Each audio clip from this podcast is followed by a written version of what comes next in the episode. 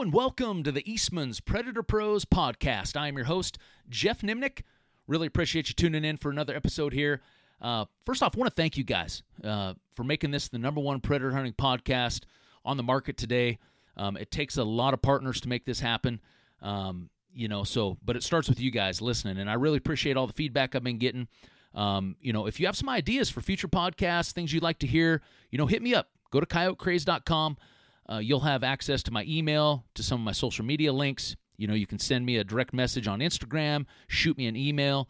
Um, you know, if you got some ideas, I want to I want to hear what you guys you know want to hear about, and uh, you know, hopefully we can bring you that info. So once again, thank you guys uh, for making this the number one podcast. But on this particular episode, got a good friend of mine, uh, Warren Offenberg. Now, Warren is a Southeast United States guy. Um, you know, Georgia specifically. He was one of the co-founders of the Georgia Predator Hunters Association, and I had the privilege to to meet Warren probably back in the late 2000s.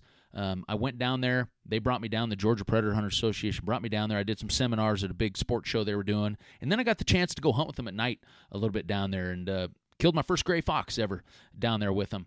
But uh, for me, it, it, immersed me in a whole new culture of coyote hunting down there. Something that's intrigued me. Um, I haven't been back there since. I just haven't had you know the time or or ability to get back down there. Eh, you know, so I, am curious to get Warren on the on the episode here, and, and we're going to talk about just the different culture um, of eastern coyote hunting, especially southeastern coyote hunting, the newness to it, um, kind of some of the different tactics and and the way they approach calling coyotes, and then also Warren's the owner of a of a thermal company called Fullmoon Optics. So um, I wanted to visit with him specifically about specifications and, you know, if you're in the market for buying a new thermal and you start reading the spec sheets between one thermal and the other, you know, how do you interpret that? What, what do all those numbers mean? Because I sure don't know.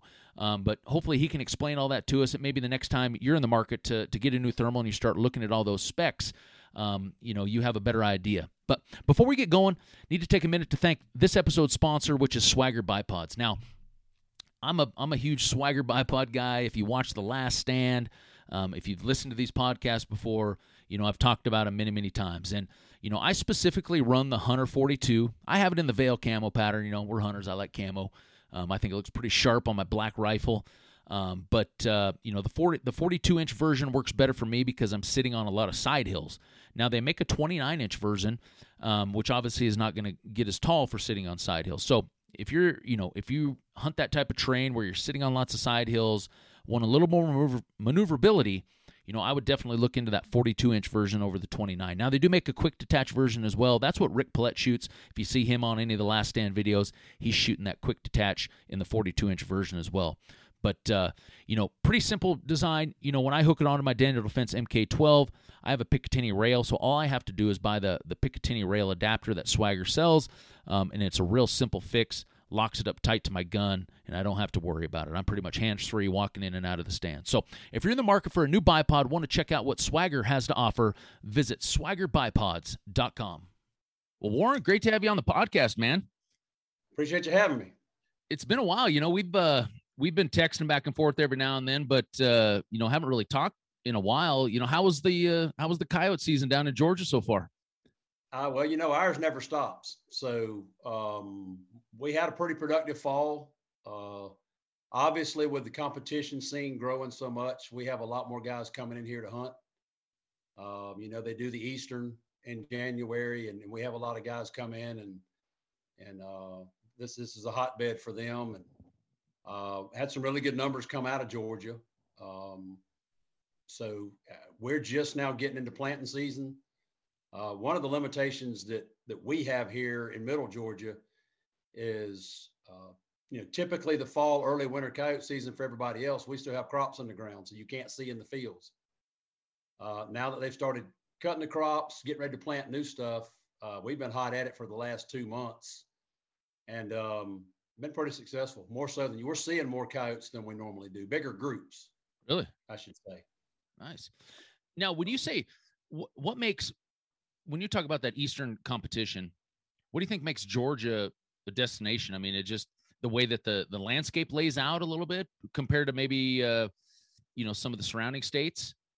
Uh, that's a huge contributor to it, but there's been a lot of research done Uh, University of Georgia has done several good studies over the last four or five years, focusing on uh, population movement. So we've gotten a lot more data there, and just we have such a larger concentration of coyotes here that it's just a numbers thing too. Terrain yeah, yeah. does make it easier, but it's a numbers thing too. There's a lot of coyotes in Georgia. Nice. Well, that's a good and problem to have, to you know, if you're a coyote hunter. Yeah, exactly.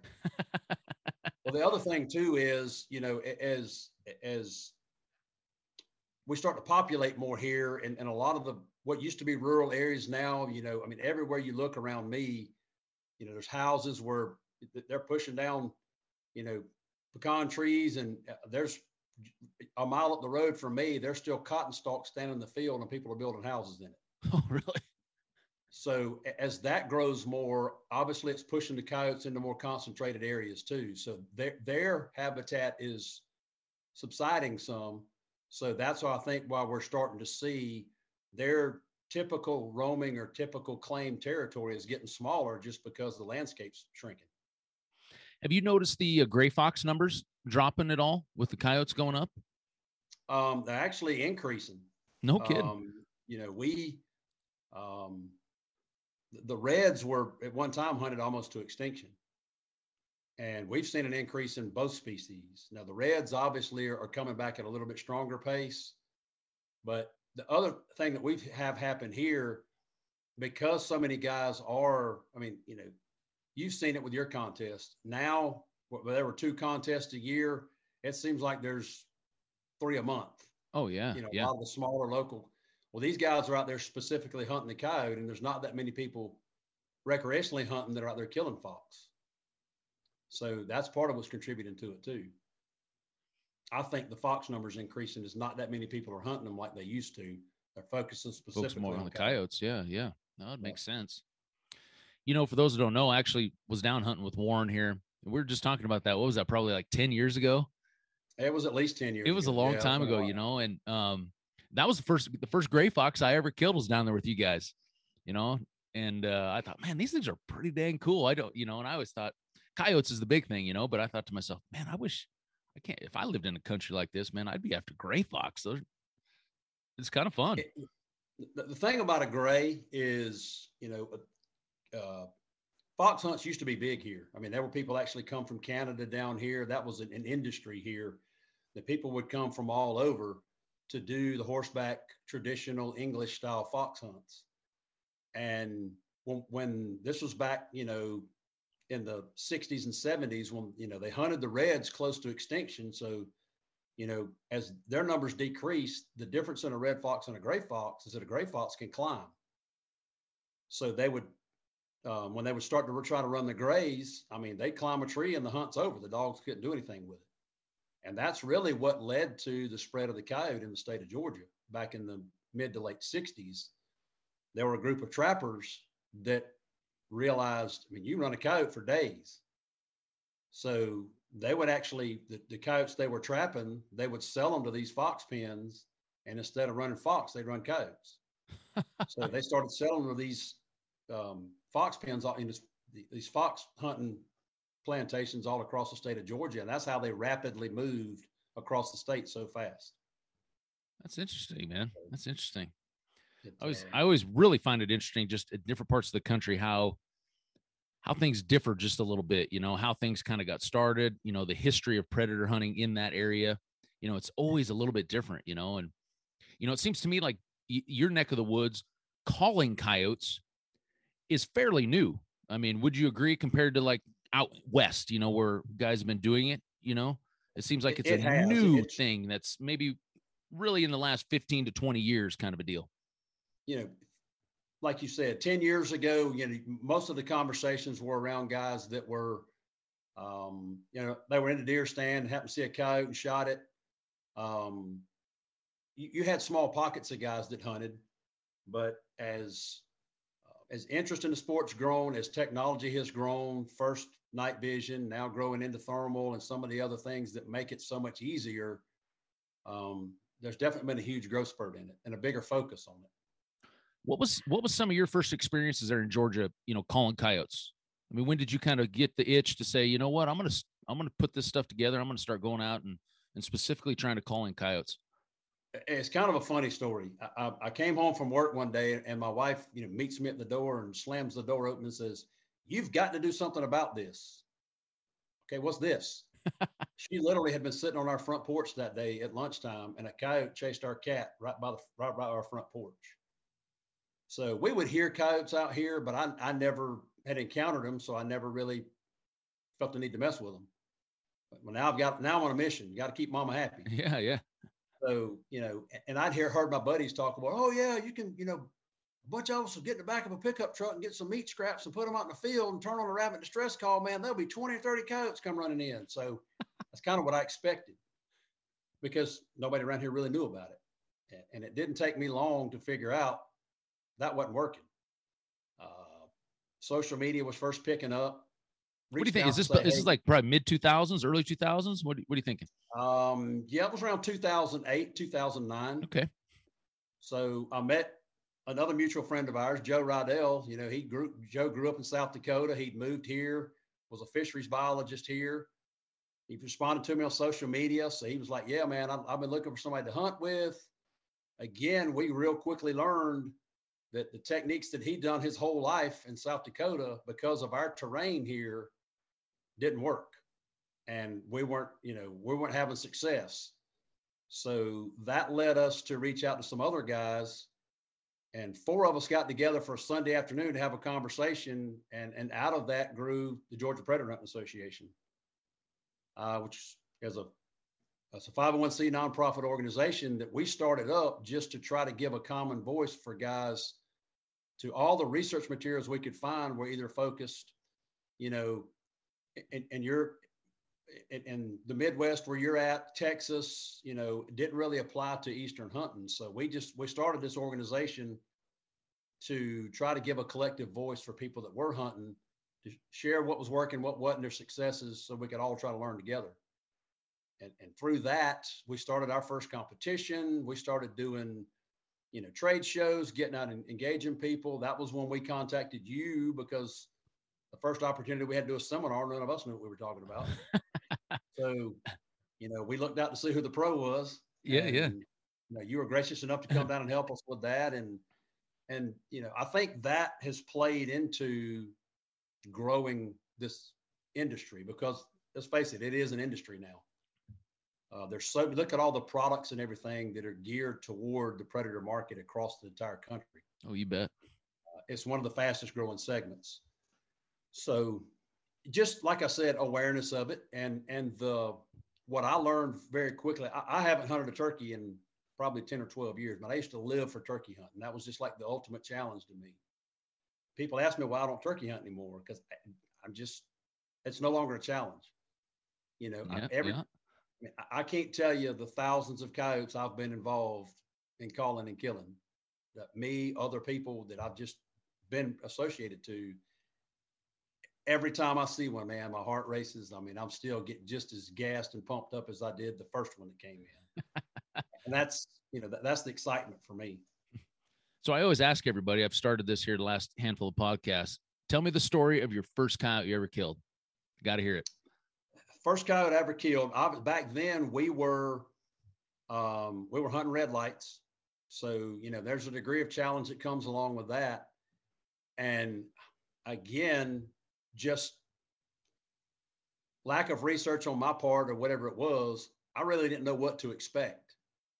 And we've been calling, and you know, with, with the lights, you're kind of scanning around, and, and all of a sudden, I've got a coyote 30 yards in front of me staring right at me and I froze because number one, I was trying to make sure that that was actually a coyote because I really wasn't sure in detail what a coyote looked like.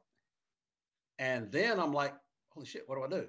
so, I mean, it was, yeah, it was a, a comedy to say the least. Did you at least uh, kill it in the first shot? That's what I got to yeah. know. Okay, yeah. good, good. I mean, I, that's, I, have been raised my whole life marksmanship is key, handling a gun properly. So yeah, once I'd made the decision to pull the trigger, I was good. But it, uh, yeah, it was like I said, it was just almost comical. And then, but then I was, you know, I was bit. I was bit by the bug then. And, uh, you know, we continued to hunt with lights for a little while. next thing you know, I'm borrowing money against my pickup truck to buy night vision. I actually bought my first thermal device then.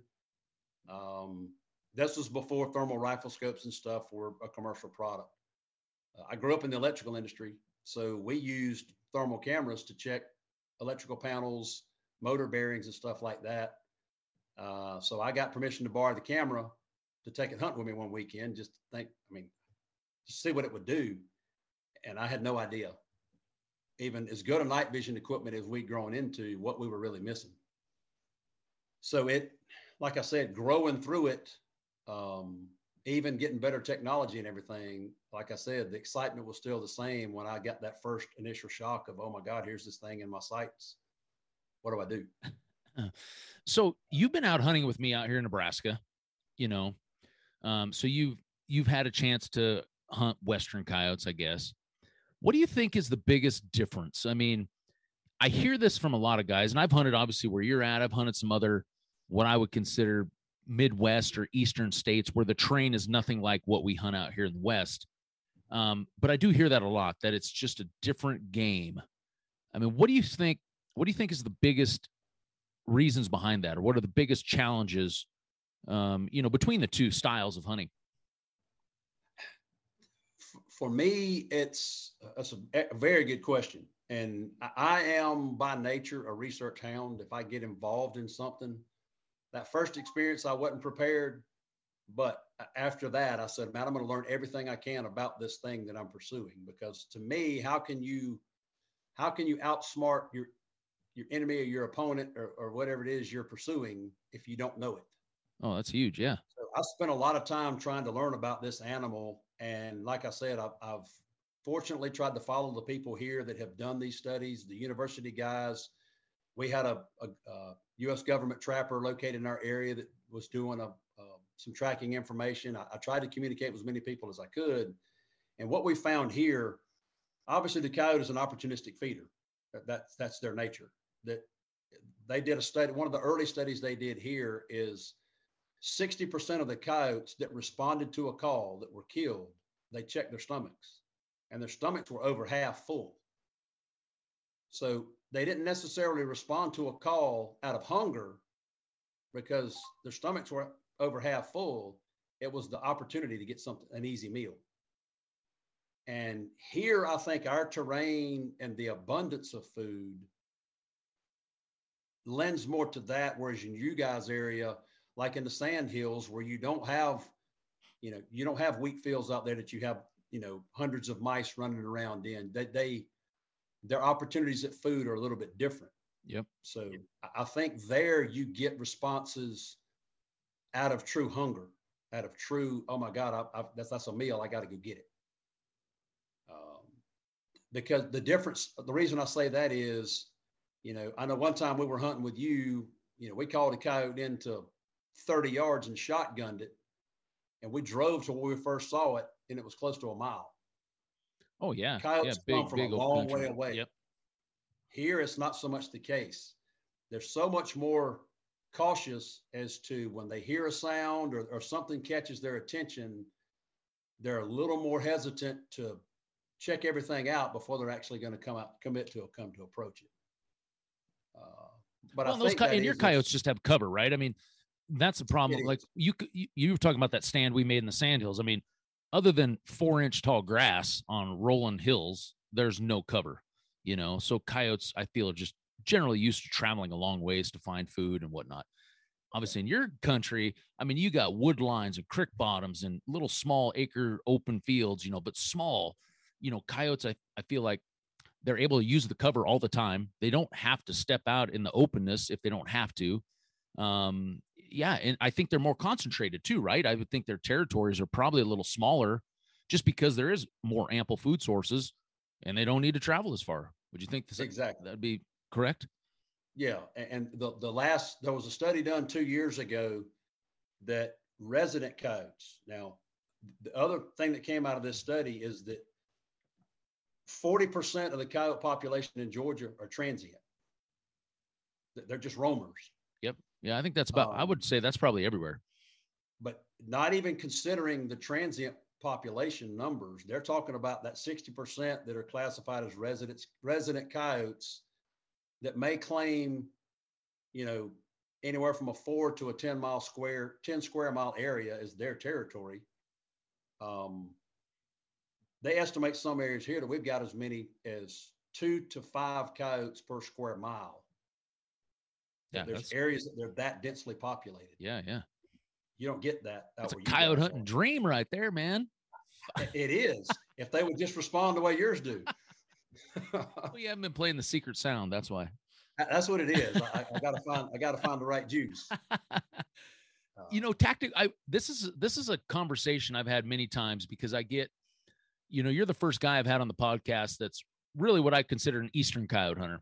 Um, and and I get this conversation a lot as as far as, you know, our coyotes are different than your coyotes. And I don't know, you know, I haven't hunted eastern coyotes enough to know, but it seems to me I almost wonder sometimes I feel that that's maybe an excuse, if that makes sense. Like, you know, they yeah. see how effective we are out here and they're not as effective, but maybe they're just not a, a, an accomplished coyote hunter quite yet. Maybe they haven't learned all the little things, and maybe that's not why they're not killing coyotes the way they should be, and they want to blame it on that. You know what I'm saying? But it seems to me like wherever I've hunted coyotes, you know, there's really two big things. Uh, to me, a coyote's always a coyote, it's just the matter of how that coyote uses the terrain and the vegetation and you know the landscape around them. Would you agree that that's kind of similar the, the way that they're using it there? It's not that they're a whole different type of animal. It's just that they're they've adapted to that area you know, and you have to mold those those basic fundamentals of coyote hunting to fit the terrain and to fit the land access. Obviously, that's a huge deal in your part. You don't have 40,000 acre ranches like we have out west. You don't have million acres of public land. You know, your small little acreages here and there with dirt roads going every which way. Um, you know, would you see that's probably the biggest thing is just adapting those common skill sets to where you're at? It is. And the other thing here is and this is tough to say. I'm, I'm just one of those guys. I don't mean to insult anybody. I'm just brutally honest. So many guys that we see, especially here, are, you know, they hear about this coyote hunting thing, and instead of taking the time to do a little bit of research, they think, all, just like I did in the beginning, all I got to do is go out and buy a squawker box and put it out there, and I'm, you know, I'm going to kill a hundred of these things. And one of the biggest things I've noticed here is um, our coyotes are very well educated. And when you yeah, mix all of that now. together, when you when you take that, you know, not only do you do they have, like you said, you have to terrain that you have to deal with, and, and you you mentioned, you know, like the vegetation and and and uh, creek bottoms, all that kind of stuff, but also our terrain. You know, there there's a lot of, you know, a lot of your guys' land is flat you can look out across an 800 acre field and it'll look flat as it can be, but what you don't see is that three foot little ditch running through the middle of it. Yep. That these coyotes have learned to travel in. So when you get stuff like that, um, they're playing that to their advantage too. But yeah, it, it's kind of a combination of all of it. Uh, but we do have a lot of guys out here that just you know, it, it's the hot popular thing to do. So they want to run out there and try it. And we've really had the, the tactics that we used five or six years ago. We've had to completely change our approach because things we had success at so long, all of a sudden now you can tell the coyotes are educated to it by, the, by the, their mannerisms and the way they act. Yeah. And I think that's a challenge everybody's facing. I mean, it's just uh, across the board. I think if you talk to somebody in Idaho or Arizona or Georgia, you know, I think it's it's just a challenge anywhere you go. I mean, as the more popular coyote hunting gets, there's going to be more guys out there. You still have the same amount of land, you know, that isn't changing, you know, but we have more guys now out hunting that land. And, you know, and unfortunately, guys are learning this is a this is a sport that takes trial and error and getting out and doing it. So, you know, there are guys that are starting out that are going to educate coyotes that are going to mess things up. And that's just part of the deal. And you're right. You know, being adaptable and being able to, you know, look at different things and not get stuck in your ways. of you know what worked the last three years. If it isn't working now, okay, you know maybe we need to change up a little bit. We need to change our tactics a little bit, and uh, you know continue to you know kill the coyotes like we were used to doing. And and one of the the, the biggest things that that we were all taught, you know, we we went through a period of time where our contest would run. You know, we would start Friday night and run through lunchtime on Sunday. And our record for a long time was eight coyotes. And all of a sudden we had two guys that, that because our contest is confined to the state of Georgia. We had a couple of guys from Virginia, from Virginia wanted to come down. They gained access to some land down here and, you know, they were hunting inside the state of Georgia. So it was good.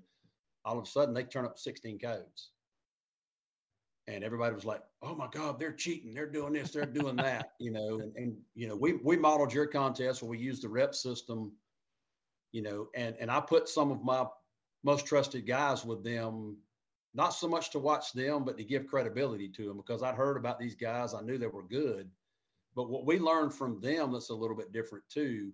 I know the times I've hunted with you guys that you know you're always waiting on the coyote to get as close as it can what these guys taught us is when you see it, you better kill it.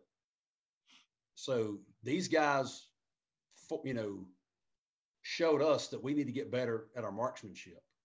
You know, oh, yeah. we're not going to get a hundred yard shot. You better get proficient at two or three hundred yards, and that has helped us overcome some of the issues where we have educated coyotes out here now because that's how we know they've been messed with before.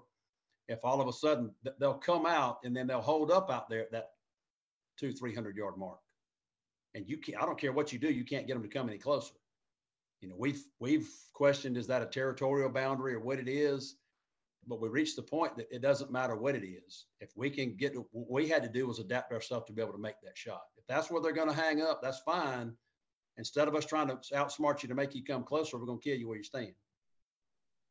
Yeah. So again, along with that came upgrading our weapons some, and it came for us just having to do our due diligence and spend some time and practice and know our equipment and be comfortable that we could take those shots. You know, that's a, I think that's a common denominator wherever you're at.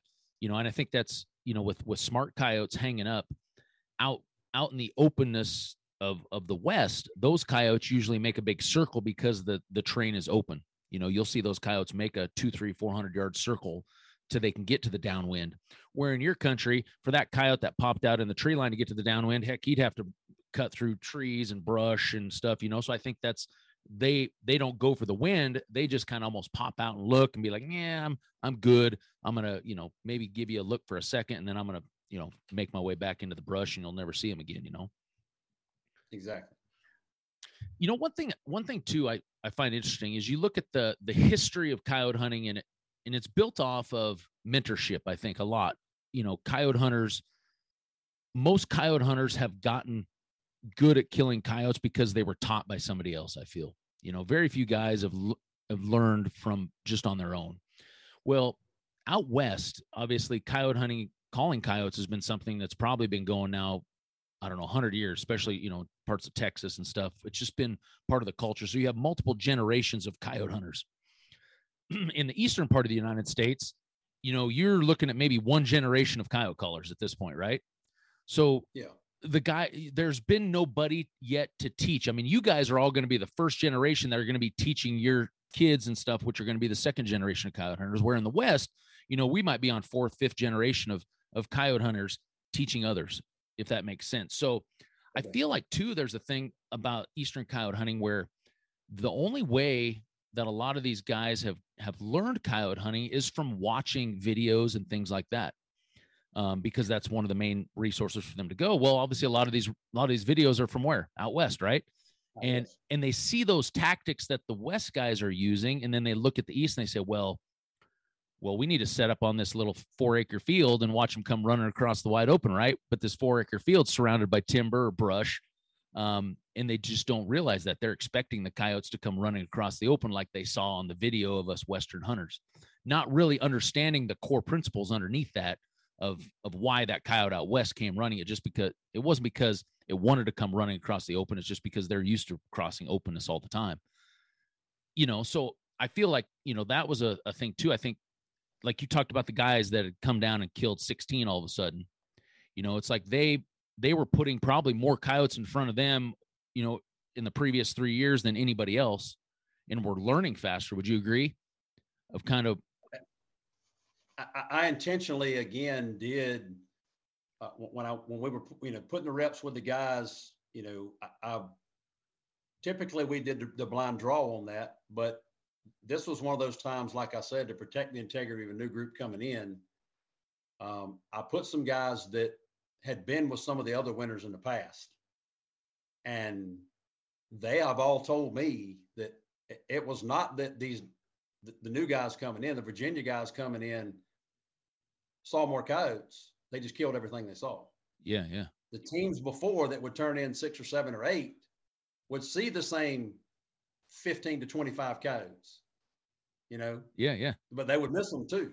and you would have, you know, not calling names, but there was one team that the first Friday night they had called in 13 codes and had not killed any. Oh, wow. and they decided to check their guns. And at 100 yards, you know, they were, they couldn't have hit the hood of a truck, let alone hit a code. They'd never sighted their guns before the contest started. So we also, that's where I said we saw that these guys were seeing a similar amount of coats. They just weren't prepared. And, but after that, after, you know, these guys, and, and to these guys' credit, they were very helpful. When we went to the weigh-in, obviously people were coming and talking to them. They shared their knowledge. I mean, they they exposed themselves and told everything they did because they wanted to help grow the sport. Yeah, that's good. That's really good so once they told everybody what their keys were, all of a sudden you've got guys that are paying, you know, attention, making sure their guns are on, doing the right things, increasing their comfort, the shooting distance, you know, where they're comfortable to shoot at. And then we saw the whole group's numbers start growing. So, you know, I just saw some numbers from the the Eastern contest. It was in the 30s that won it, correct? I mean, there were a couple, I yeah. think two or three teams that all killed in the 30s of coyotes. Yep which to me, I mean, that's I've been in some coyote rich areas and to kill 30 coyotes in a couple nights or 30 plus coyotes in a night, it's I'm telling you, you gotta you you gotta have coyote rich densities. So for me, I'm like, wow, you know, I, I always feel like some of the most coyote rich dense areas should be in the eastern part of the United States, just the way that the tr- the train lays, like you said, the food sources. You know, it's harder to control the coyote population in the east versus west. You know out here we have government trappers aerial gunning. Um, it's the trappers are a lot more successful because they're not dealing with the population base you know every house every quarter mile kind of a deal and people's dogs and things. So i feel like you know our population kind of has just been a little roller coaster over the last 20 30 years where in the east it's just been the steady incline. Like you said you know we're seeing more coyotes now than what you ever have so i I think you guys are in for some just fantastic coyote opportunities in your part of the world, especially as coyote hunters get better in your part of the world, you know, just as they get more and more experience um, and the generations start, you know, passing information down and, and things like that. You're right. I mean, that, like I said, there's, you know, now where there were, like I said, when we started the GPHA, there were really four of us that really didn't know the information, but we were kind of trying to be information collection point and sharing that out. You know, now you've probably got a hundred guys in the state that are doing that, that, you know, really have a love for the, the sport and they're trying to, they're competitive. I mean, let's face it, us men by nature, oh yeah, you know, we graduate out of high school and we can't play football and baseball or basketball anymore. We're going to find something to compete at. oh yeah, blood, blood. these guys are also wanting to make us all better, and, and they really do. I mean, there's such a that's what I've always liked about the sport since I've been in it is the camaraderie. You know, the other thing that I feel like that our contest did was, you know, even using the rep process.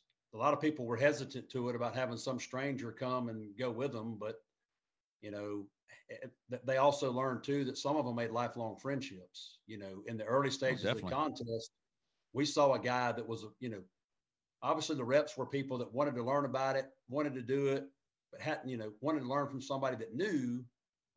So you know, we had a guy that had never hunted before in his life, never hunted anything, served as a rep for a team that won that year. The next year, he got his own team and started, and they didn't win, but they were competitive because they he had come and done the research and learned instead of getting out there and reinventing the wheel. he took advantage of the resources he had, and the guys he hunted with poured into him and taught him.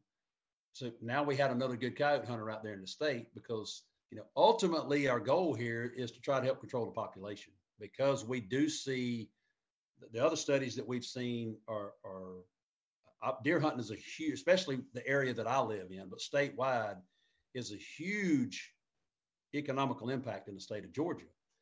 And we're starting to see the effect that coyotes are having on the deer population declining, turkey population, all of our wildlife. And uh, like I said, there's there's university studies backing that up.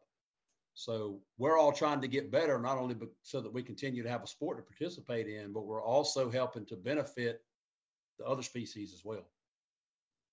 One question I've always had is, you know, obviously out in our neck of the woods, day hunting has been a staple. Obviously now with thermal, the popularity of thermal, we have more and more guys switching over to night hunting, even out west. You know, it seems like where you're at though, night hunting has always been primarily the way it way it goes, right? Yeah. Why is it? Part. Why? What do you think? It. What do you think has been the main reason why guys haven't given the day hunting a shot or a fair crack? I think it's inherently. You think that you do have some tactical advantages at night, obviously, because just like we can't see as well, neither can the coyote. They still have their other senses to depend on, but and you can get a visual advantage. That obviously helps. I can tell you for me, when I first started hunting them, um, it was a time thing. You know, I, I, can tell you many times where, you know, my partner and I at the time would Friday night, you know, we'd come home, spend time with our families, go out to eat, do whatever we were going to do. When the wife and kids went to bed, we'd meet up at eleven thirty and we'd hunt till daybreak. Yeah, yeah. That's when we had time to hunt. You know, it was hard to do it in the daytime because we were working or, or, or the kids had stuff going on that was what attracted us to night hunting.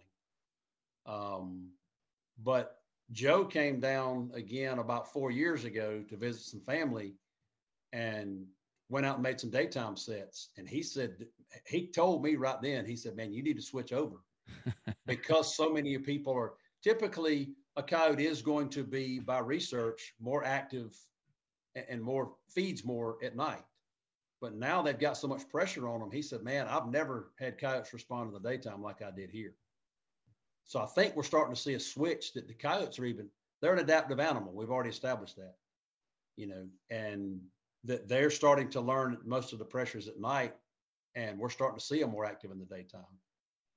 You know, I think it's a tactical thing too. I mean, do you think guys that are just learning coyote hunting, um, it's harder for them tactically to figure out a plan to attack the coyotes in the daytime, knowing that you probably have to get down in there where the coyotes are at. Obviously, the coyotes in the daytime aren't running across the open fields, which you're hoping for at night, obviously, um, where you have a little more visibility. Is it? Do you think it's more of a tactical thing where they're just like, wow, you know, I don't want to say they they think it's impossible to call in coyotes in the day, but it almost is against kind of what they what they know and how they know how to hunt coyotes. I think it's that, uh, uh, but some of it's more the easy button. I think it. Yeah. I think it's just because it's easier at night, they want to do it at night. Well, yeah. I mean, we um, want this to be successful, right? I mean, that's what makes it fun is yeah. is seeing some coyotes and shooting some coyotes, you know. And if obviously you're grinding it out during the day, you know, down in the thick stuff, you know, um, where you can't see and not really knowing what's going on, you know, you know, your success might not be as great. You know, I can see that for sure. Well, another thing too here is because we're hunting such tighter pockets. Like you said, you may only have a a, a five to ten acre opening. A lot of times, you know, we've seen that that coyote's laying in the field out there, and if you try to approach that set in the daytime, they'll have seen you and slipped out before you ever know it. Yeah, welcome to Western hunting, huh? Yeah, a lot of times at night we go there and cut the call on, and the coyote stands up out of the middle of the field. Yeah, yeah. Just had it happen to us about a month ago. I walked out and set the call back and started walking back. My partner starts lip squeaking at me. So I flip my thermal up there and look at him, and he's giving me the down signal. So, I, you know, I hit the ground, and that's exactly what had happened. There was a coyote out there in the field mousing. I didn't see it when I was walking out to put the call out, and it just happened to be walking, crossing the field 50 yards behind where I was walking back to where we were set up at. Never called. I didn't know he was there, and he didn't know I was there. He just happened to be in the field. So that that's another issue here is uh, those tighter pockets increase the opportunity for that a lot more. That they can see you long before you see them. Yeah. That's what we deal with out west all the time, man. That's our that's one of our biggest. That's what a lot of people that have never hunted out west, you know, they watch the videos and they see, wow, look how far these coyotes come. Well, visibility is always a two way street, and yeah. you know that's one of our biggest challenges is getting into a stand without the coyote that we're hoping to call in, knowing that we're there, you know, and that's I love it when I go hunt with Rick down in eastern Kansas, even though a lot of people don't consider eastern Kansas eastern coyote hunting from what I've known and what I've been in Georgia, the terrain is very, very similar as far as as dirt roads almost every mile. You got little small acreages of plowed fields, but then you got these thick creek bottoms and brush lines and grass, you know, so your visibility is really limited. But I've always loved the fact that it's just easy to get into where you're going to make your stand a lot of times, um, you know, because you do have that cover and things like that. But, uh, uh, you know, the challenge of you know using those small areas and, and finding coyotes is is where it's at yeah it, it's definitely exciting either way i mean even as much as we hunt them here i tell people all the time you haven't lived till you go out west and hunt them because it is different different experience altogether yeah when you're sitting on a stand you can see seven eight hundred yards you know obviously it's it's not a straight shot there's some roll to the train but you can see that far you know you guys you look 100 yards across and you're looking at a wood line you know you can't exactly. see out here you're seeing you're seeing hills a mile, three miles away. Um, you know, it's almost like visual overload for a lot of guys that have never done that. And they, um, I just have to tell people, hey, don't get caught up looking off at the senior. I said, keep your keep your focus a couple hundred yards out, man. I said, because uh, they're gonna come, they're gonna come fast, and we need to be able to spot them. so so into the night hunting thing a little bit. Well, let's back up a little bit. So if somebody was listening to this and they're from Georgia or even from some southeast parts of the country, any any specific tips um, that you'd maybe pass down to them? You know, somebody that's kind of getting started in that area. Maybe just a few things kind of off that that kind of you know ring a bell right now that would be good information to pass along to them. The first thing I would say is uh, allude back to know your weapon. Spend a little time, practice, know that if you get a shot, you're ready to take it. And, and I think that's one of the biggest areas that guys don't spend enough time on. You know, the, the old, like you talk about generations of change, and that's the way deer hunting was here. You know, it, it's like a, a rite of passage. And the rule of thumb here is if you can hit a pie plate at 100 yards, you can kill a deer. Well, a, a pie plate is an, a coyote's entire torso. Yeah, yeah. So you're on the edge of the pie plate, you just missed. Yeah. So little rules of thumb like that, you, you have to become a little bit more accurate shooter. So I, I would definitely tell you to get familiar with your weapon. The other thing is if you're going to try hunting at night, so much of what you do, whatever tool or device you're using, is done by feel. You can't look and find the button. You can't f- look and find the safety or the switch. You got to know where it's at by touch. Um, the, second thing is you still have to play the wind. You know, so many guys don't check the wind because they think cover of darkness has them completely concealed. But while a coyote, all all of a coyote's senses are very keen, their smell is a, a large part of their, you know, the protective resource. So I tell guys to take something, whatever it is, a wind indicator, whatever it is, something that you can tell what direction the wind is blowing in, because terrain can change that too. If you're driving into a stand across an open field, you may have the wind out of the east, but you're going back there to hunt a little pocket that's five acres. Those trees can redirect that wind.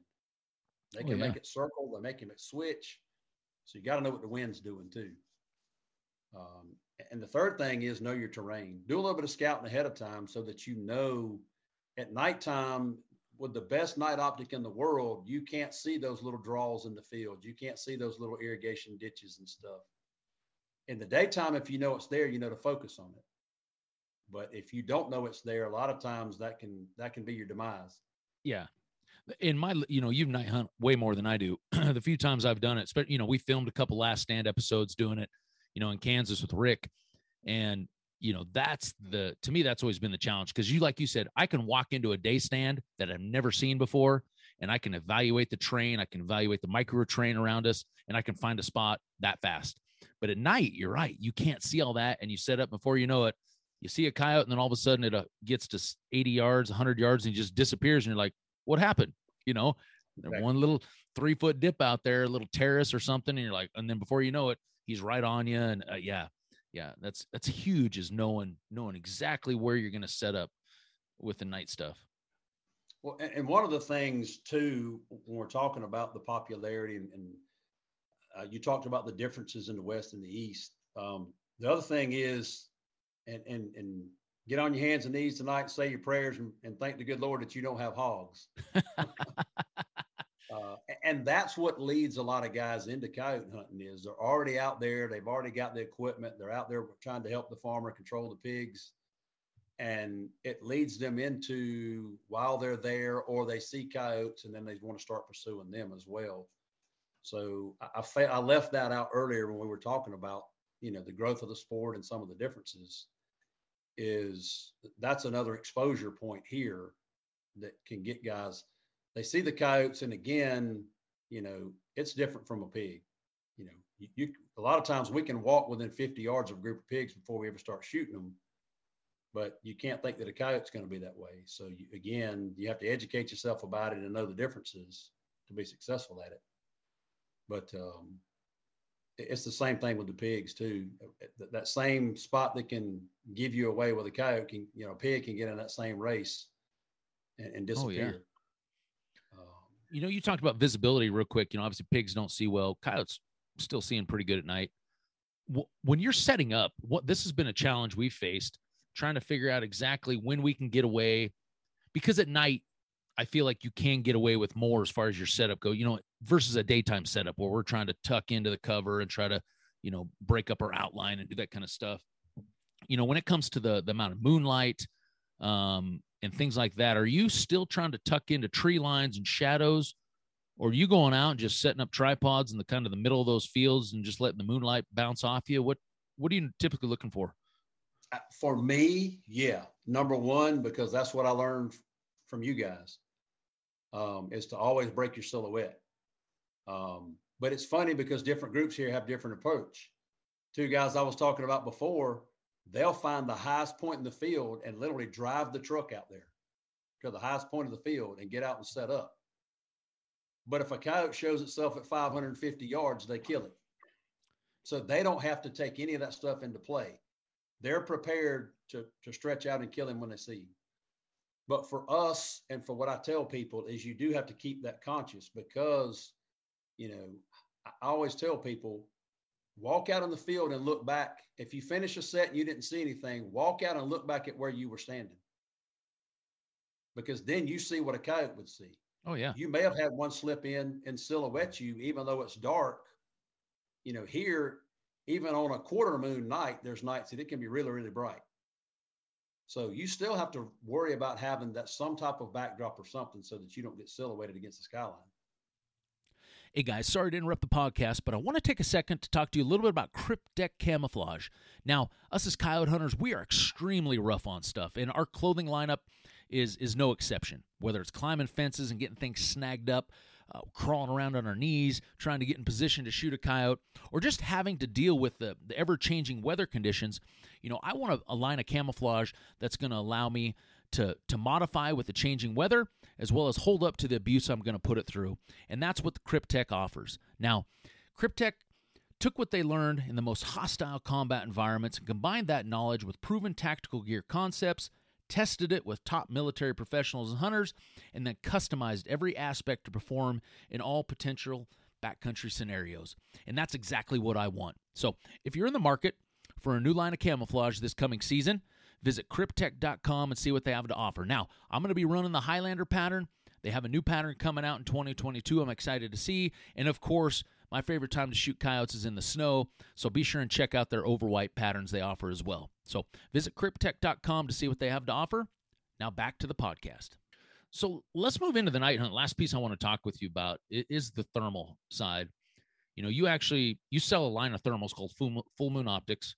Um, I actually run one of the scopes. I was using it there, uh, you know, filming for the last stand episode. So we've we've talked about thermal hunting on multiple episodes here, but I've never had anybody with your knowledge base of the specs, the the technical aspects of thermal.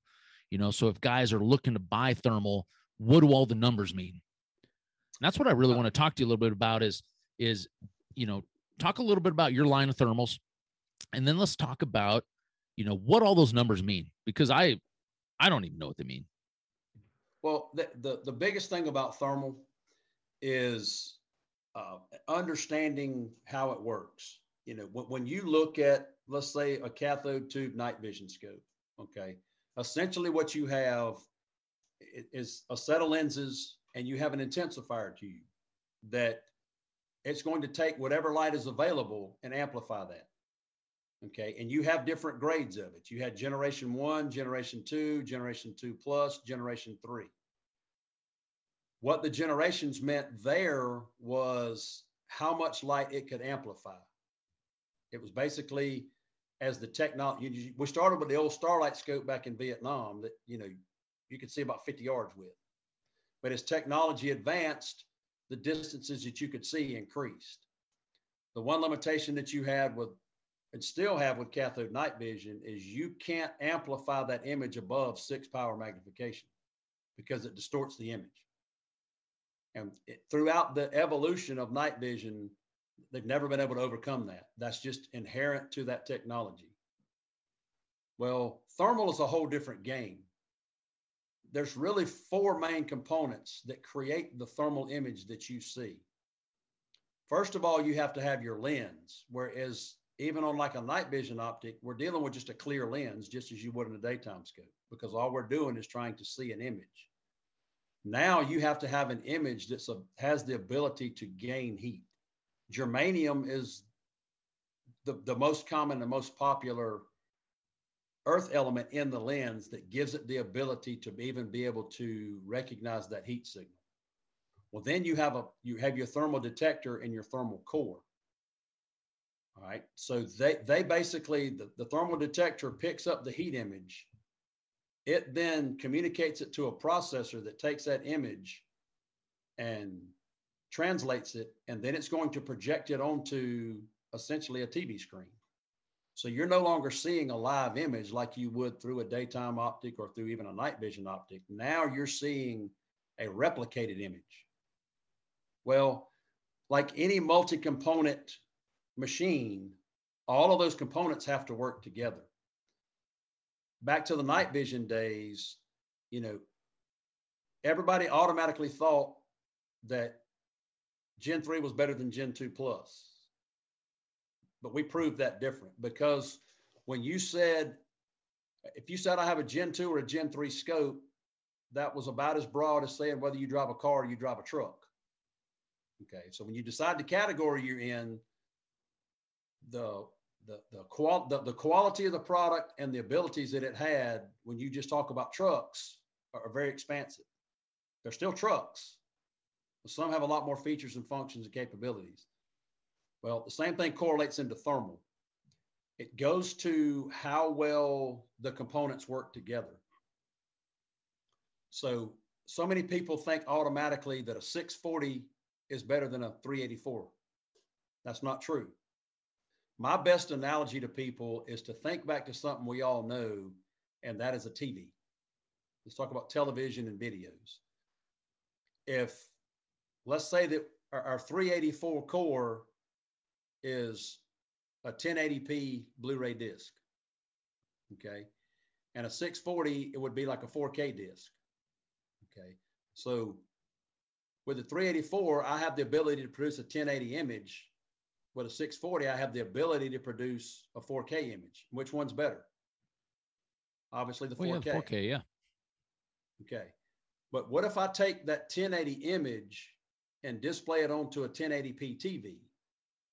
Take that 4K image and project it onto a 720 TV. Which where do I have the better image? I don't know. You have a 10, 1080 image.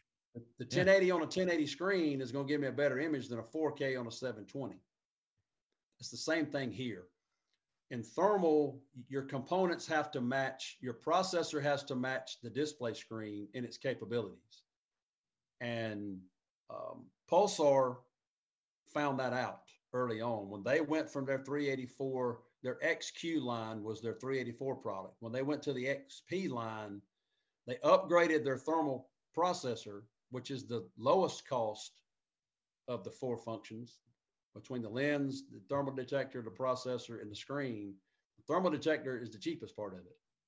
Well, they upgraded to a 640 detector, but they didn't upgrade their display screen, and their image quality actually receded a little bit. Their their 384 product was clearer than the 640 was. Huh. So they, they had to make some adjustments there to overcome that. It's you run into the same thing when you get into let's go back to televisions again you know you can go to walmart and they sell a 4k tv in there or you can go to you know uh, whatever brand name it is sensei huawei whoever off brand tv it is it, it's a 4k tv but you can go to a tv specialty shop and buy a higher end brand like a high end sony or a high end samsung and even though they're both 4K, there's a noticeable difference in the image that you see on them. But they're both 4K. Now, the one you buy at Walmart's $400. The one that is the high end Samsung or Sony you buy is $2,000. Well, there's a reason for that. It's because of the cost of the components. Uh, same thing happens in thermal. Now, one of the things that does happen when you go from a 384 to a 640, the one thing that you give up is roughly 50% magnification. Okay. So when you're looking at your optic, you have to think about obviously there's a lot of things that come into play. Remember I said you're out in the field and you're having to make these adjustments by feel. Oh yeah. So you've got you're, you're, you have to, you have to focus your image. You may want to make it brighter, dimmer. There's there's four variables that can affect the picture you're looking at from an adjustability standpoint. So there's all these things that you want to move and adjust. Um, so you have to decide what of those variables is most important. And for most, for me, it's zoom. You know, I don't shoot in an animal. I try to shoot at a spot on an animal. So I need to be closer in. I need to have a more zoomed image of, of, to know where I'm shooting. Oh yeah. I don't just want to shoot at the whole body. Um, so that was one of the trade-offs of going from a 384 to a 640. It's one of the reasons that I have not taken our product there before. Another analogy, drag racing. You know, before if you had a big block, man, you were the baddest thing on the track and nobody could outrun you. But you go to the track now and there's a little four-cylinder engines out there that are smoking the big blocks because what those guys are doing is instead of just creating more horsepower, the four cylinder guys are maximizing what they have. They're getting all they can get out of it. So they're smaller, they're lighter. There's so many advantages to it, but what they're doing is maximizing what they have available. And that's what we've tried to do with our product. That's why we have not made the jump to 640 yet because we knew the sacrifice was going to be magnification. I never intended to be in the thermal business. the, I mean, it really truly happened totally by accident. Um, I, I, had a long-standing relationship with a friend of mine and a manufacturer that made my night vision equipment for, for a long time. And I had a long, I had a lot of history with thermal because, like I said, I was using it before it ever became a hunting product. Well, they asked me to help them design a, a, a rifle scope from a hunter's perspective. You know, you can put all the functions and features that you want on it, but to me, a lot of them are useless. I, you know, I want the things that are going to help me hunting. I don't need all, you know, I don't need an inclinometer and a compass and all this other stuff. I, I need the functions that are going to help me be a better coyote hunter. So when we did this, my goal at that time, there were four players in the market. We've had our product. I had my first thermal scope at SHOT Show five years ago.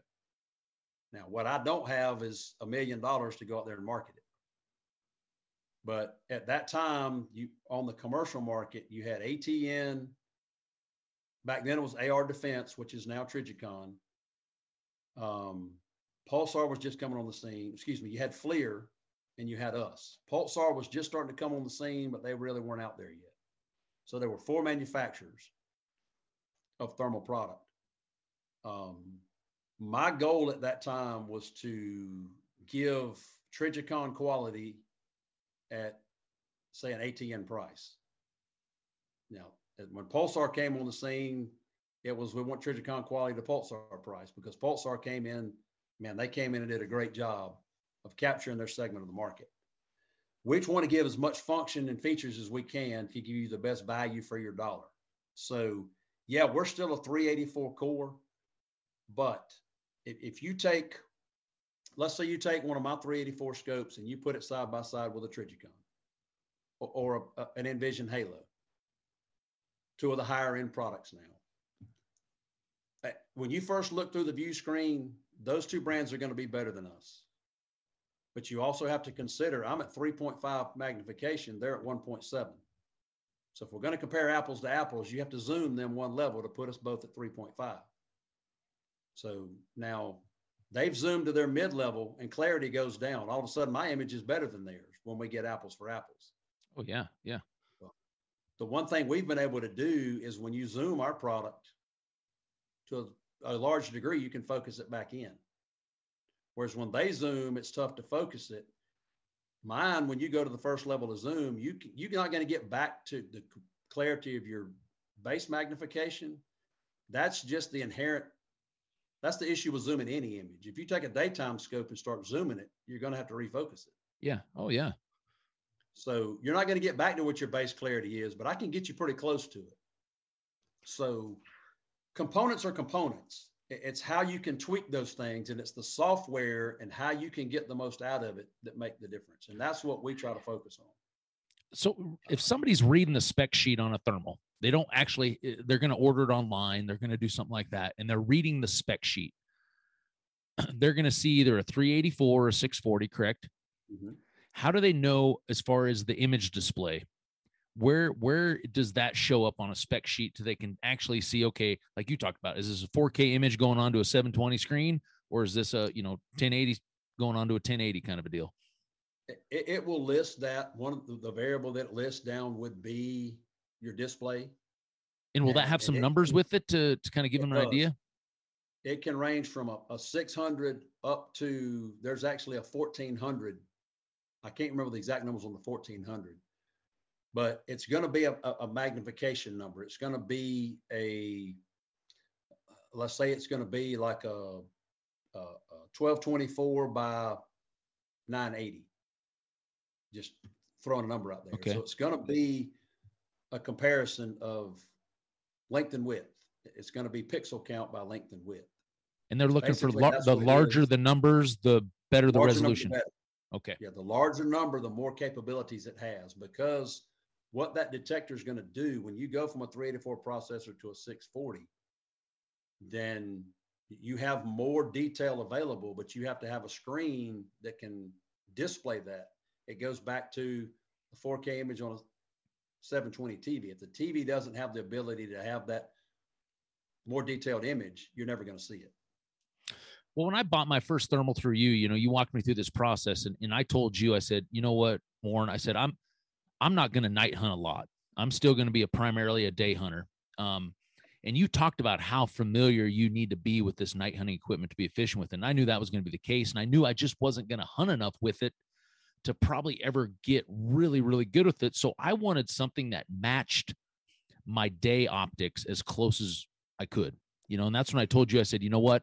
I run a lot of magnification in the daytime. I, I keep my scope at like 10 power, 10, 11 power all the time. I never really run it lower than that, but I do like to zoom it into like 20 and higher for those shots. And you said, well, you know, you want this, the Genesis 75, which allows me to get it up to what I think 11 is the, is the mid, mid mag. It starts at five and a half is the base image. Five and a half to 11 to 22. And then it goes up to 11. So I can actually put my scope, my, my thermal scope on 11 as I'm hunting with it and then I really see the same scope picture as I do in my daytime scope. So when it comes to shooting running coyotes, um, you know, I shot a, quite a few running coyotes when we were filming that thermal stuff, you know, because it's the same sight picture I'm getting in my day scope as I'm getting in my night scope. It's not that I'm not going from a 10 power day scope to all of a sudden trying to shoot coyotes in a one and a half power thermal scope, you know, which you want to talk about not being very efficient at killing coyotes. That's, in my opinion, the best way to make it happen by going from bouncing back and forth from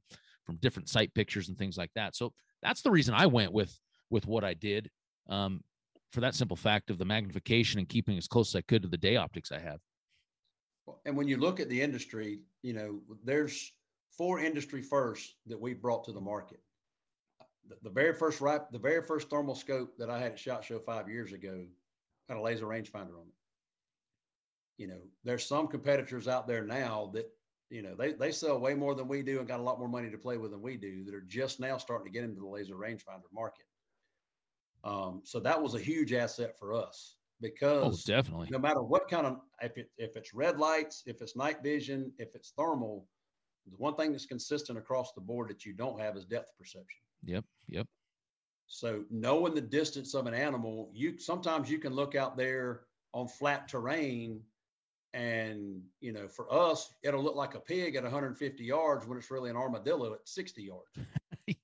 because the body shape is the same they both Yeah, have yeah. that same round profile but if you can know the distance to it automatically that instead of you having to walk out there get you know get out get your stuff set up Yep. walk, make an approach and realize oh my god it's an armadillo um, it'll save you some time.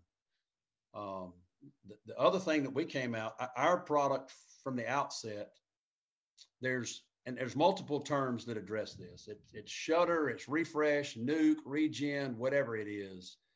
It's a property to a thermal device that every one and a half to three seconds, essentially it's like the cache memory, if you will, to simplify it. That that image will still frame while it clears its cache memory so it can start recording that information again, given the processor time to take it and work it. So um, now, w- when you're hunting pigs or something like that, where you have a little more time, that's not as detrimental. But a, a true coyote hunter knows one and a half to three seconds is an eternity with a coyote. Oh, yeah. It can be the difference in a coyote approaching you at 100 yards, and three seconds later, he's leaving you at 300 yards. So I- I have always the first, I'd never used a thermal device that did that. And my now business partner was hunting with me. And of course, I had him, his son, and my daughter on night vision scopes. I'm spotting, and I, he had a, a, pulsar device. And I didn't want to bring my big bulky camera out, so I was using his. Well, they're waiting on direction from me. We were on a sponsor's property.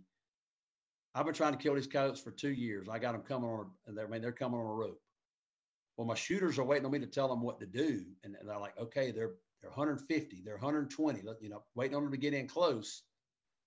And all of a sudden, that thing still framed or, or nuked on me, and I caught myself at about the three quarter position of throwing it across a peach orchard. but I realized this is a four thousand dollar device that doesn't belong to me. And I right then at the outset, I told our guys, I don't care what how, how we plan to move forward.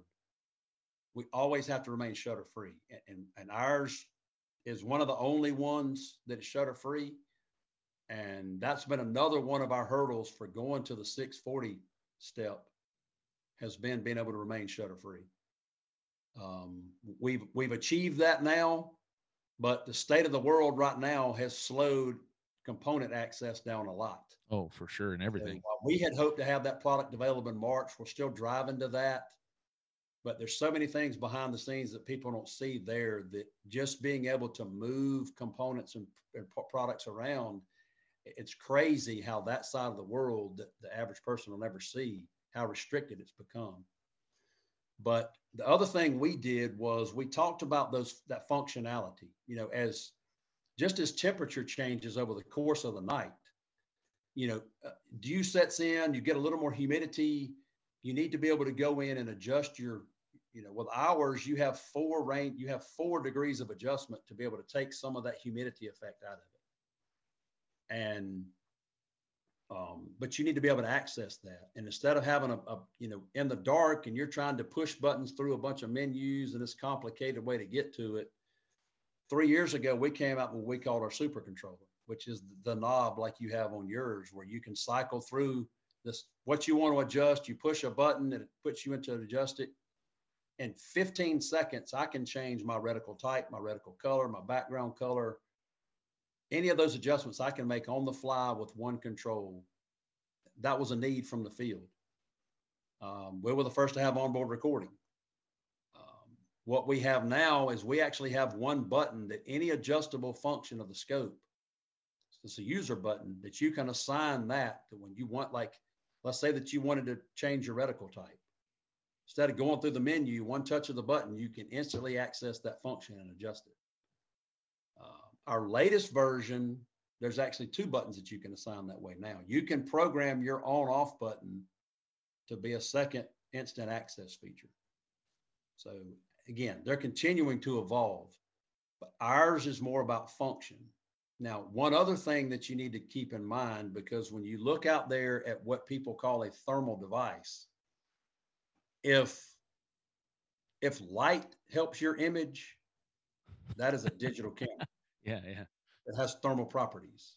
It's not a true thermal scope because you can run a thermal in the daytime as long as you don't look directly at the sun. Um, because light doesn't affect it, it's reading heat. But there are some products out there at the more affordable end that you know you buy it, but then you have to put a flashlight on top of it. So I mean, you kind of almost defeating the purpose. Certainly, it's market segment that that fits into, but that is one of the other differences in the quality of the thermal image that you'll get. Again, I guess the short term I use is when you're looking at, you know, you, you, you're you, you you say you got three thousand dollars to spend, but you could spend another thousand or fifteen hundred and, and gain a whole lot more features. You buy once, cry once.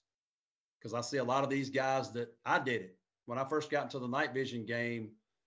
When I bought my thermal camera, I bought a cheaper night vision scope just because I only had so much money to work with. And of course, my partner had a top end night vision scope and he could see stuff I couldn't. I had to use my illuminator where he didn't. And about a month and a half in, all of a sudden, like you know, I think you said you sold a bunch of guns and some other stuff to be able to buy your thermals. yeah. I borrowed money against my truck to buy this stuff, and then all of a sudden, I'm looking for something else to sell because I, within a month, I'm trying to upgrade my night vision scope. So I, I learned the buy once, cry once thing very yeah, early on. When I when I jumped in, I think I sold seven ARs and a four wheeler. yeah, I mean it. But you know, you've got a product now that the newer stuff definitely is technology continually improves over time. But you know, you still got a good optic that could carry you through for a long time. Oh, hands down. Now, back to your uh, money question here for you. You know, if somebody had three thousand dollars sitting there, I mean, what would be your spiel to them to say, "Hey, you're gonna maybe save up a little bit more. You know, maybe look in that five thousand range. I mean, would you say they're to be a lot more happy with with a product probably in that range than they would going in that two to three thousand range? I think they will because let's look at automobiles. If you, I'm a huge analogy guy because I try to put things in perspective. I can talk tech speak and just lose people. I become Charlie Brown's teacher because nobody understands what I'm saying. So I try to use it and put it in terms that people relate to every day. I'm just going to pick a brand. Okay. What's the difference in a Chevy C1500 work truck and a 2500 Denali? Oh, yeah. It's the same chassis, same engine, same drivetrain, same body, but it's the creature comforts. But how many 2500 Denalis do you see on the road versus C1500 work trucks? You know, the creature comforts are the things that make the difference and justify the more money. The other thing for me, secondly, is customer service. You know, any product's going to have issues, but when you need help, who are you going to talk to? You know, that's another thing that comes into play is being able to get your product taken care of. I can say at this point now, as we grow, that dynamic may change. But if I've ever had a customer that had a product, had, had a problem with their product, I always put something in their hands to use until I got theirs repaired.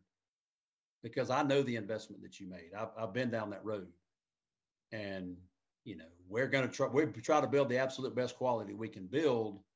But at the same token, stuff, things are going to happen. If I'm in a position where I got something I can put in your hands to use, I'm going to do it. So those are when you, it's just like when you're buying a car and, and trying to make those decisions. It's you know, what am I going to gain for this little bit more money? For me, if you told me I needed to save another twelve hundred dollars to have one that wasn't going to nuke on me, uh, that in itself would be worth it. If you're a coyote hunter, like I said, that one and a half to three seconds is an eternity. Oh, for sure. Um, and the other thing is, like I said, with ours, uh, what I like about ours is how easy it is to adjust it to the conditions that you're in. Um, simple, another simple point. One of the things that we found, because this is what we do now. If I go out, if we take a group or whatever's going on, you know, I've got my rifle on a tripod, locked down tight, and, and I'm running the call and I'm trying to scan and I'm doing so many functions that it didn't take me long to learn that the backlight out of the eyepiece of that scope was shining right on my chest.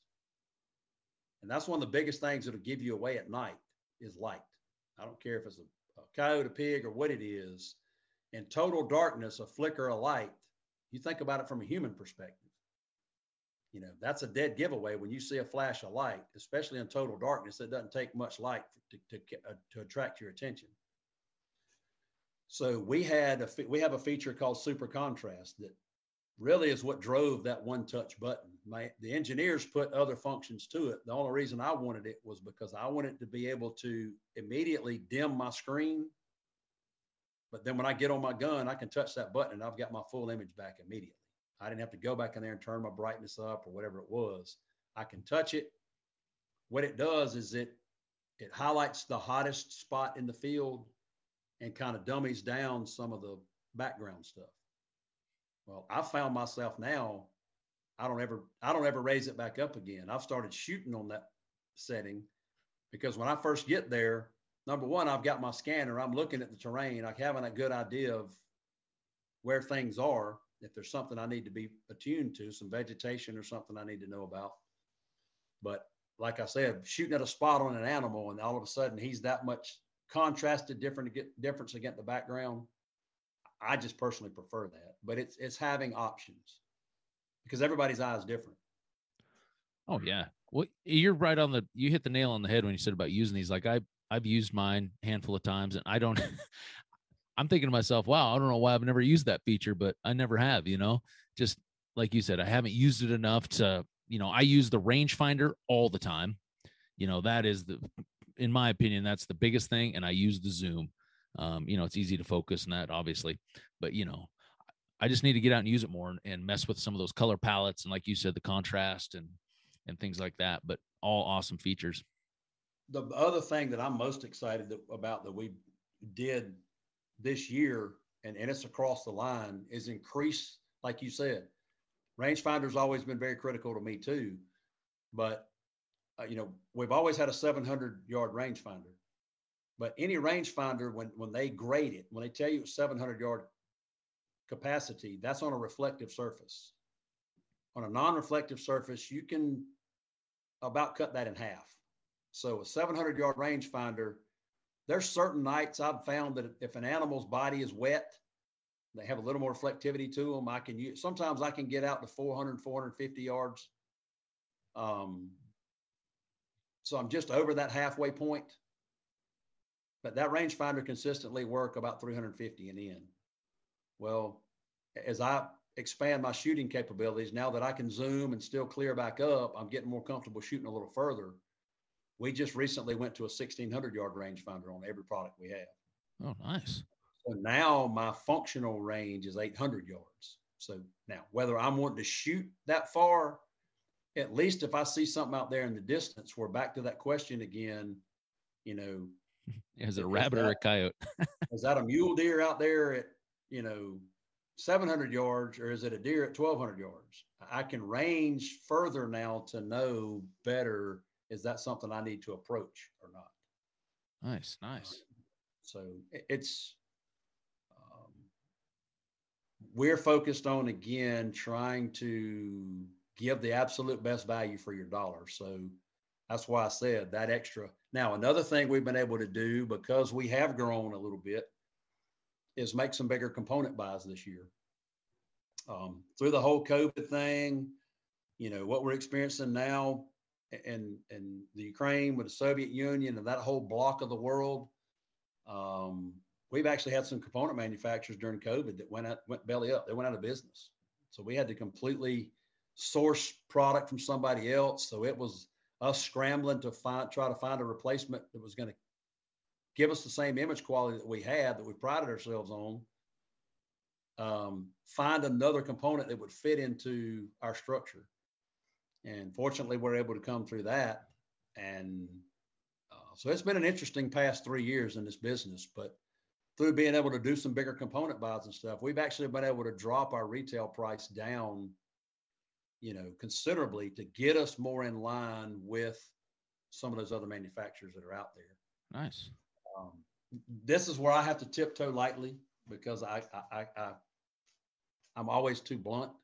the other thing that you have to ask your question is, where do you want your stuff made? I, am one of those that I, it matters to me where a product's made. It matters to me where my money, I spend my money. You know, where's it going? You can take any product, I don't care what it is, and go to an offshore manufacturer. You can go to China or you can go, you know, some countries like that are good at taking a product and knocking it off and copying it and being able to do it cheaper. Um, and we've had the opportunity to do that. Me, different than a lot of other people, a lot of guys in the US are just, they're salespeople. They're buying these thermals and reselling them and they learn a little bit about them, but they really don't understand the component side of it. I've been fortunate to be exposed to that side of it and to see the nuts and bolts of it. And a lot of times what will happen is these companies will go in like the chinese companies will go in there and knock a product off and let's say they come to a manufacturer and say hey we've got this do you want to buy yeah i'll partner with you i want to buy 1500 of them well at the end of the year if you've only bought 1300 of them they'll go sell it to somebody else you know if you take your design to them and have them to build it there's no patent and copyright and trade laws there. They, there's nothing stopping them from taking, like in our case, where we have something that we've built from ground zero. For me to take it over there and get it built 30% cheaper, you know, would make me more competitive in the market. But I'm not willing to risk that, that I have five competitors show up next year selling my product against me. So we try to retain that as well. Um, so a, a lot of that plays into those decisions. But again, we're trying to give you the best bang for your buck. For sure. You know, this was really good information. You know, I've looked into thermal a little bit, but I've never found the specs you talked about, you know, really other than just looking at the price and saying, okay, uh, I see a 640. A lot of guys only look at that and they'll see that 640 or that 384 or whatever it is. Um, they might look at the Zoom. Other than that, it's it's very hard to get the information you need. So hopefully somebody listened to this, you know, got if a good idea on, now. go to most most of the manufacturers' websites. Um, if you if you look around, you can find their spec sheet. Um, I, I, just did a comparison of this myself for us to know. I mean, you, you have you always have to know what your competition's doing. So for my guys, I went in and did that. I went in and did a comparison chart of you know, here's all here's all of our competitors along with us, and here's you know uh, a, a, chart of all the specs. Who has what? How do we compare? That's out there. You, like I said, you just have to look for it. But then you have to understand what does it mean. Yeah, and that's why I think though you get good. into, even though you get into, okay, this guy's got a 4K screen, this guy's got a 4K screen. Is what's the quality of the 4K screen? Because a 4K screen puts you back into is it a car or a truck? There's a big difference yep, in yep. cars and trucks and the quality and the functions. So, um, what I tell people is try to find an opportunity. And, and, some people say this is a little bit arrogant. It's not. It's just really what I did in the beginning. I challenge them. We had another major competitor at Shot Show one year set up their booth right beside us, and we I thought it was like an intimidation thing because all the other optics people were upstairs. We were the lone optics guys downstairs. And this, I won't name the brand, but these big guys set up next to us, and all of our guys are panicking. And I was like, "What you scared of?" First day of the show, a guy comes walking by, and I said, "I said, hey man, you interested in thermal optics?" And he was like, "Oh yeah, but I only buy a brand name." And I was like, "Ours is a brand name." Oh no no no, I, I I buy the best. I said, if you don't mind me asking, what do you run? He said, Oh, well, I run Brand X. I said, That's funny. You know, they're right here beside us. He was like, Yeah, that's where I'm going. I said, Do this go over there and get the best thing they have and bring it over here and let's compare them side by side because I'm going to win either way. The guy's like, what do you mean? I said, well, either big boy brand X over there is going to come over here and outshine the little guy and beat up on the little guy, or the little guy is going to make him look bad. I win either way. okay. So he marches over there and you know he comes back over to me and said, Man, they won't let me bring a scope over here. I've never seen this guy before in my life. You've been to SHOT Show, there's a gazillion people running around. I handed him my scope. I said, Well, take this one over there. They would not allow him to bring it in the booth. when he come back, I said, What do you reckon they're scared of? The whole time I'm talking, the brand X suit guy that was running the booth was standing right there at the corner listening to every word I said. I turned to my guys, I said, We don't have anything to be scared of, guys. so, and I do, I, I encourage people, you need to try to look through, if you get that opportunity, as many product as you can, because that's really the way that you know. Because as, as much function as we try to build into ours, it's not going to fit every eye. You may find that somebody else's fits you personally better. And there's some great products out there. I, I can't take anything away from the other guys. It's just like I said, finding out where you're getting the most advantage. Well, if if somebody's wanting to look look at your Fullmoon Optics lineup, what's what's the best place for them to do that? Um, fullmoonoptics.com is our website. Um, we do have Instagram. We have uh, we've got a YouTube channel. Now, I, I've got to get busy and put some updated stuff out there on the YouTube channel. I have not been the best in the world about that. Uh, got to focus on doing that now.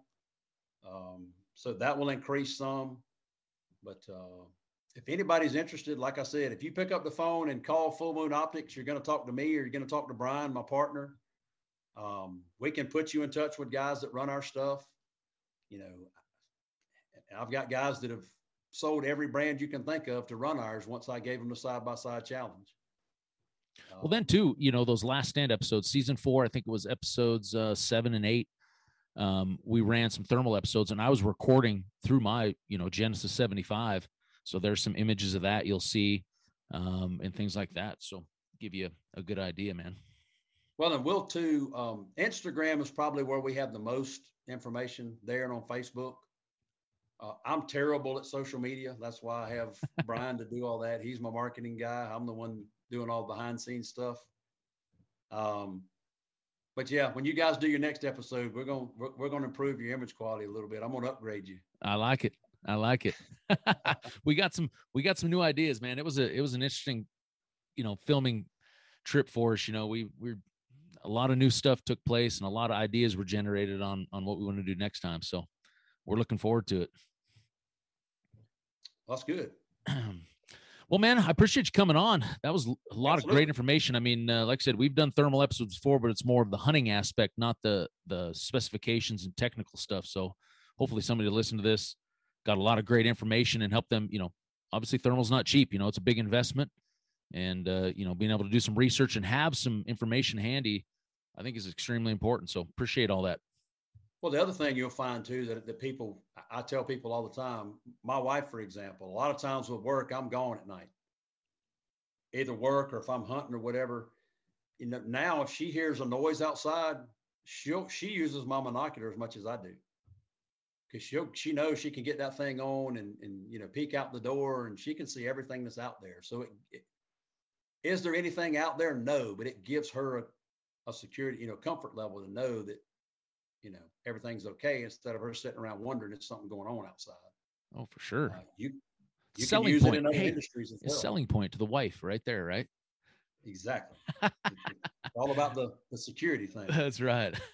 but yeah, I mean, there's, uh, but like you said, you use the key word. It is an investment, and any any product that we buy is an investment, and you just have to evaluate out to where you feel like that your money is going to be most well spent. Sounds good, man. Fullmoonoptics.com. Check it out if you're in the market. Give them a look for sure. Well, I want to thank you guys for listening to this episode. Hope you enjoyed it. Uh, as always, got to thank our sponsors that help bring you this this great content. Lucky Duck Predator Calls, Swagger Bipods, SIG SAUER Optics, onX Hunt, Kryptek, Hornady, and Black Rifle Coffee Company. And of course, always a big thanks to Eastman's for bringing this all together uh, and bringing it to you on the podcast world. So until next time, thanks for listening. We'll catch you right here on Eastman's Predator Pros podcast.